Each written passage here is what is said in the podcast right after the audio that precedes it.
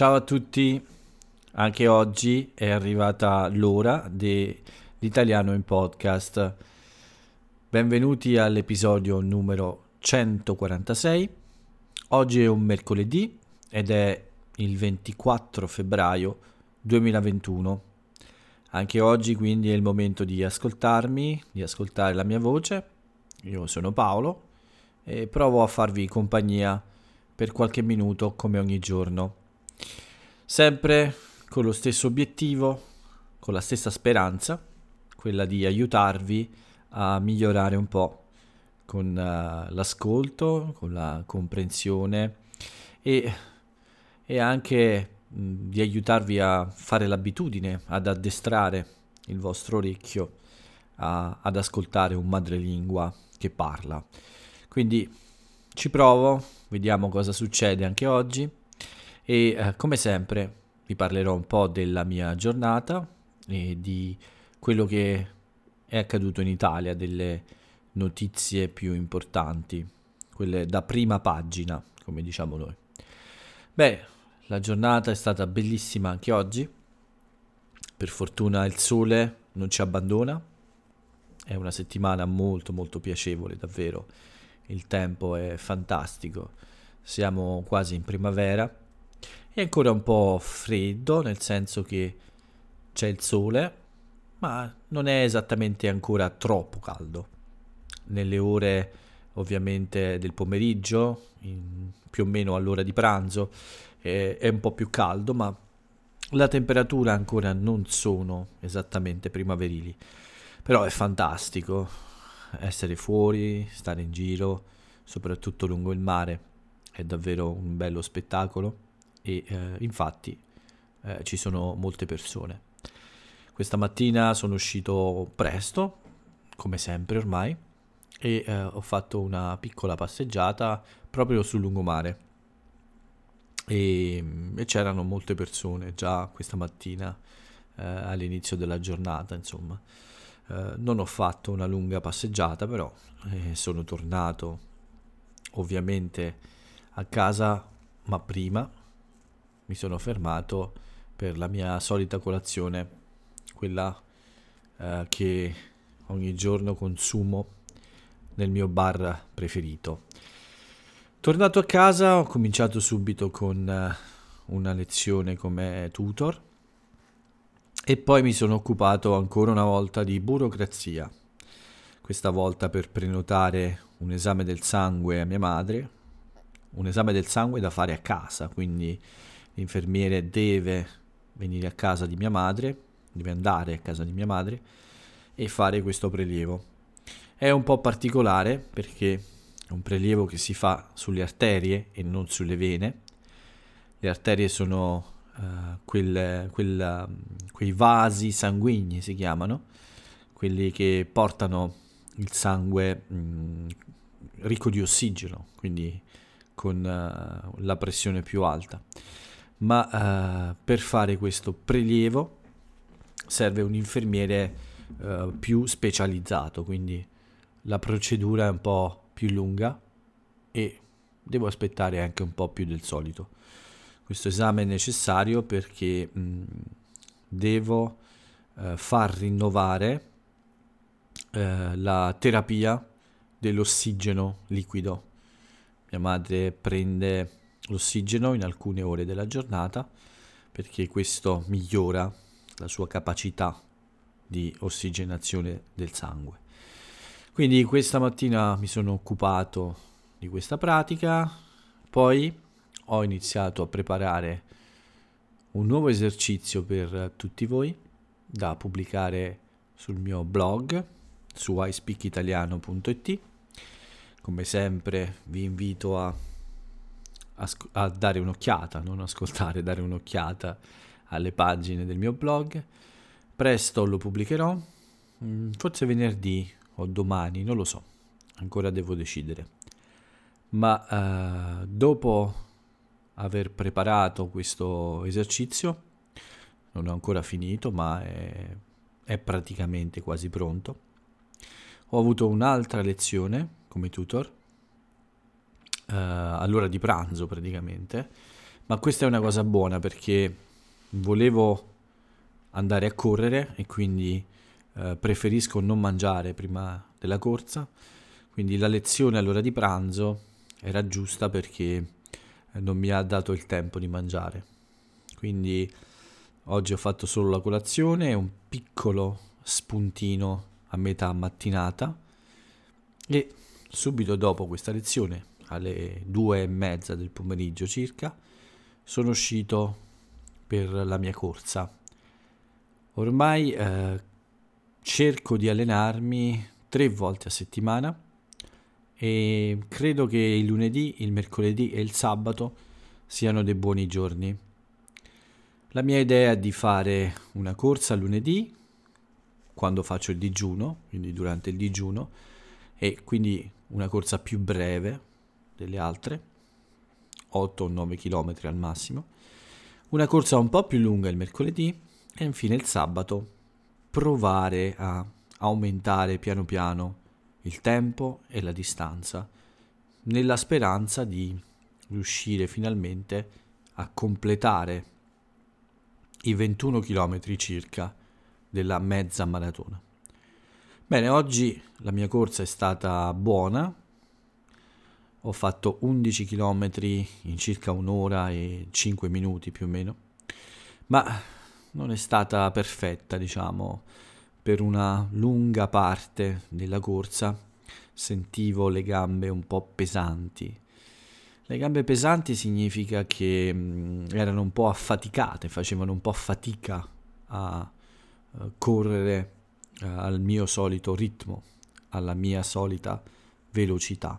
Però dopo circa 7 km si sono sciolte un po', vuol dire che hanno cominciato a funzionare in modo migliore. I muscoli erano meno tesi, meno, come dire, eh, ehm, sì, meno sotto sforzo, erano più rilassati, erano più, più sciolti appunto.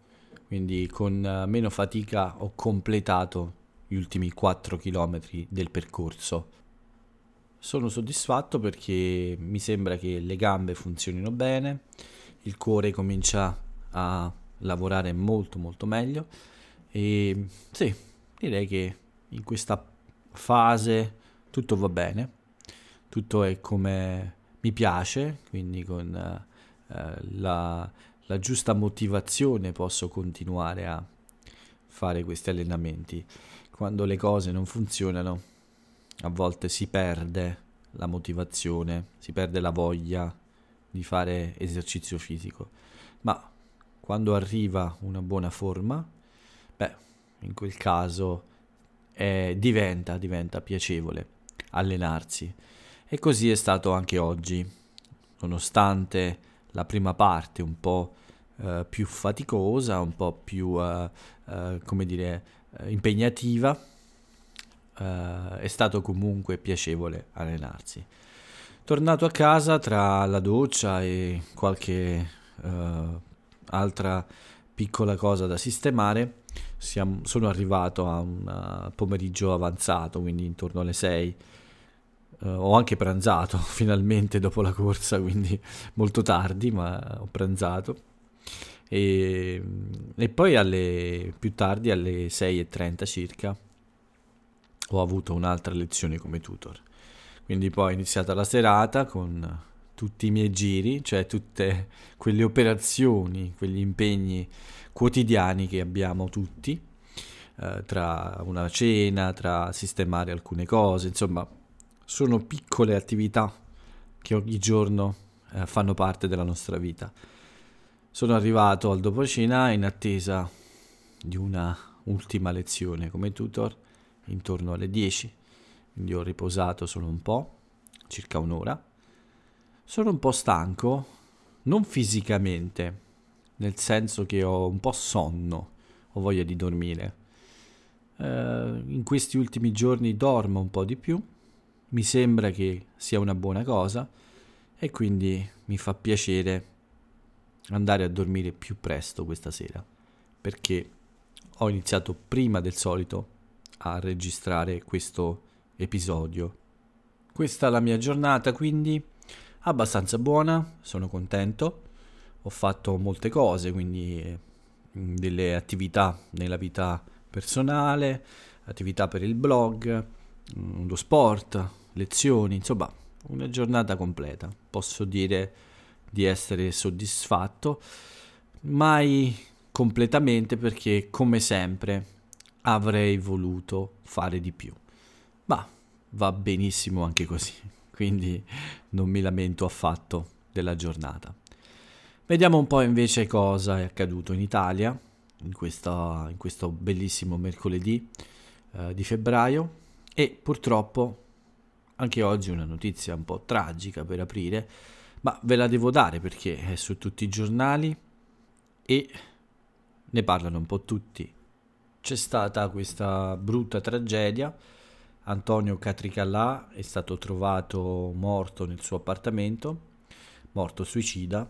Si tratta di un uomo molto noto, molto popolare come un manager di Stato, li possiamo definire così, un uomo che ha gestito diverse agenzie eh, legate al, al, governo o anche importanti aziende controllate dal governo.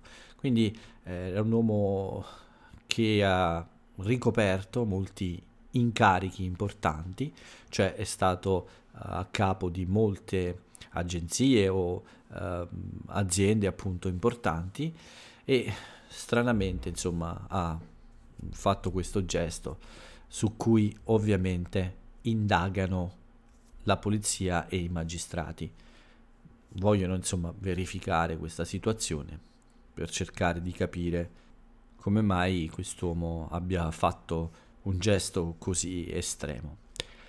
Bene, eh, per quanto riguarda invece le altre notizie, oggi Mario Draghi ha completato la sua squadra di governo, conoscevamo già tutti i ministri ovviamente, ma ci sono tutta una serie di persone che lavorano insieme ai ministri e sono chiamati sottosegretari o vice ministri e questi di solito vengono nominati con più calma.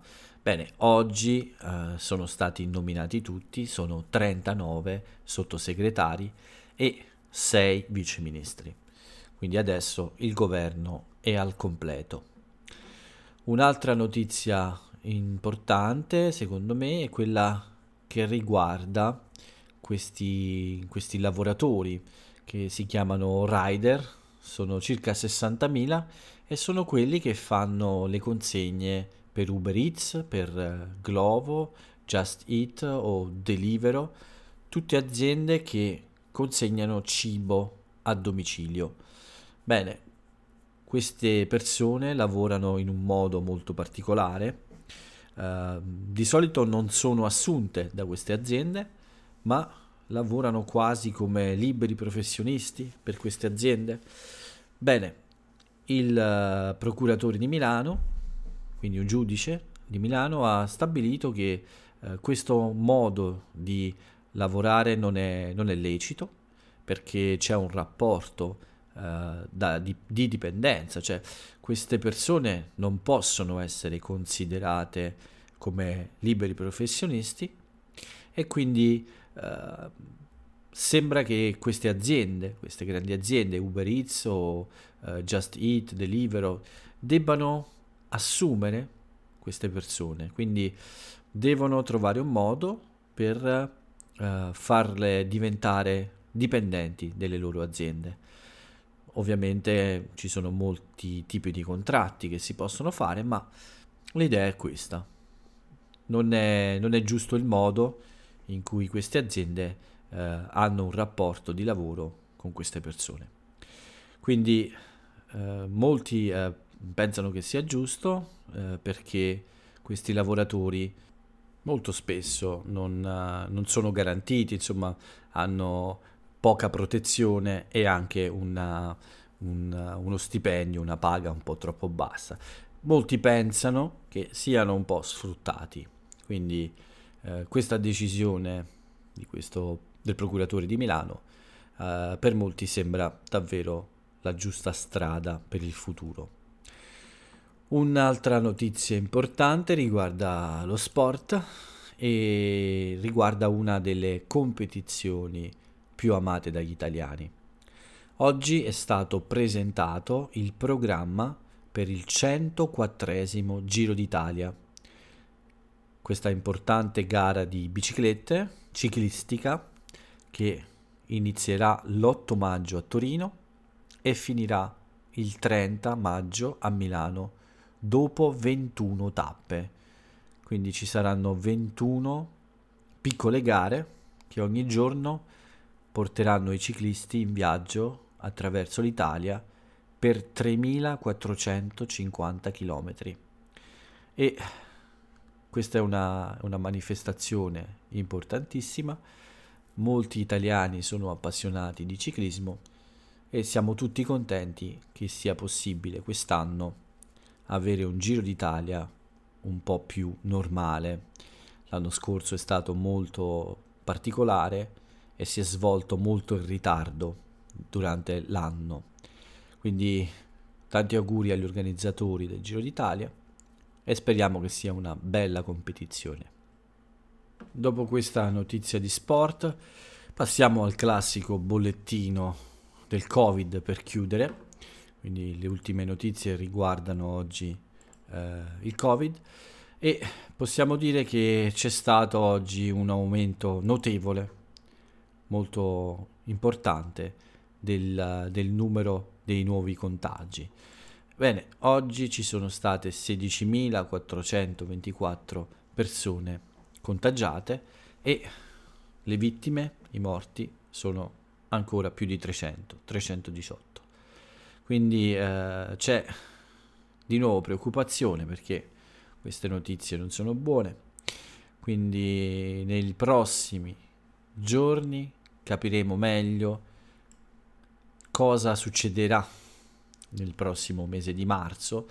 Il ministro della salute parla di, eh, della possibilità di continuare con queste regole eh, ancora per un periodo abbastanza lungo perché non ci sono le condizioni per eh, fare per diminuire l'importanza e la severità di queste regole eh, è evidente insomma che siamo ancora in una situazione di crisi e c'era la speranza che eh, nelle prossime settimane fosse possibile portare molte zone alla, al colore bianco, cioè un colore senza problemi, ma sembra proprio che questa possibilità sia ancora lontana. E sembra proprio che la Pasqua anche, anche scusate, sarà molto, uh, come dire, influenzata da, dalle regole anti-Covid. Probabilmente ci saranno regole molto simili a quelle del Natale. Anche qui molti speravano in una festa più uh, normale, in una festa più serena, ma purtroppo questi numeri non ci permettono troppo uh, rilassamento e quindi nelle, nei prossimi giorni, nelle prossime settimane, vedremo le decisioni del governo di Mario Draghi. Ma la sensazione è che ci aspettano ancora settimane di, uh, di regole molto simili a quelle che abbiamo adesso.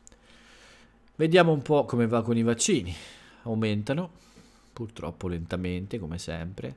Siamo circa a 3 milioni e 800 mila persone vaccinate e circa mil, 1 milione 350 mila vaccinate due volte, con due dosi di vaccino. È un po' lento, l'ho detto anche ieri, lo dico spesso, speravo in qualcosa di più veloce, ma adesso abbiamo iniziato a vaccinare gli ultra ottantenni, cioè le persone con più di 80 anni, e speriamo presto di vaccinarle tutte, almeno possiamo stare un po' tranquilli. Anche mia madre dovrà fare questo vaccino. Sto aspettando uh, una visita con il suo cardiologo prima di prenotare la sua vaccinazione. Spero davvero che possa essere presto, così posso stare un po' più tranquillo per lei. Bene, con questo è tutto per quanto riguarda le notizie, non c'è nient'altro da aggiungere, devo dire. Passiamo alla, alle nostre rubriche quotidiane e iniziamo da quella dei compleanni e degli anniversari. Bene, un anniversario triste di oggi è quello della morte di Sandro Pertini, un amatissimo presidente della Repubblica. Molto spesso ne ho parlato sul blog e nei miei podcast, quindi 31 anni fa, nel 1990, ci ha lasciati il grande Sandro. Un altro anniversario triste è quello della morte di Alberto Sordi nel 2003, 18 anni fa, nello stesso giorno di Sandro Pertini. Un compleanno felice invece è quello che auguriamo a uh, Alessandro Gasman, che è un bravissimo attore e che uh, ci regala ancora molte emozioni sul grande schermo, quello del cinema, ed è anche un figlio d'arte, figlio de, di un famoso artista italiano, attore italiano, che è Vittorio Gasman. Ho scritto un pezzo anche su, su suo padre molto tempo fa, ma presto scriverò qualcosa anche su Alessandro. Credo proprio che sia adatto alla rubrica degli eccellenti. Quindi tanti auguri ad Alessandro per i suoi 56 anni. E con lui chiudiamo questa rubrica. Ci sono altri nomi in realtà, ma io credo che non siano così importanti da essere citati nell'italiano in podcast. Tutto qui quindi, come dicevo, passiamo all'ultima rubrica, quella dell'aforisma. La frase celebre dell'italiano celebre di oggi è questa. Colui che parla troppo non può parlare bene. Vi invito come sempre a scoprire l'autore di questo aforisma, molto famoso, non è più contemporaneo, ma è un personaggio molto importante della cultura italiana. Con questo siamo arrivati alla fine quindi l'italiano in podcast finisce qui. L'appuntamento è per domani con un nuovo episodio, con l'episodio di giovedì. Quindi vi aspetto tutti domani sera, forse anche più numerosi, mi piacerebbe. E intanto vi invito a consigliare il mio podcast, il mio blog a qualche amico se, se conoscete altre persone che studiano italiano ovviamente sempre se vi piace il mio blog e il mio podcast, mi farebbe piacere se molte più persone potessero ascoltare il podcast e leggere anche il blog. Per oggi è proprio tutto qui, quindi vi saluto e ciao a tutti.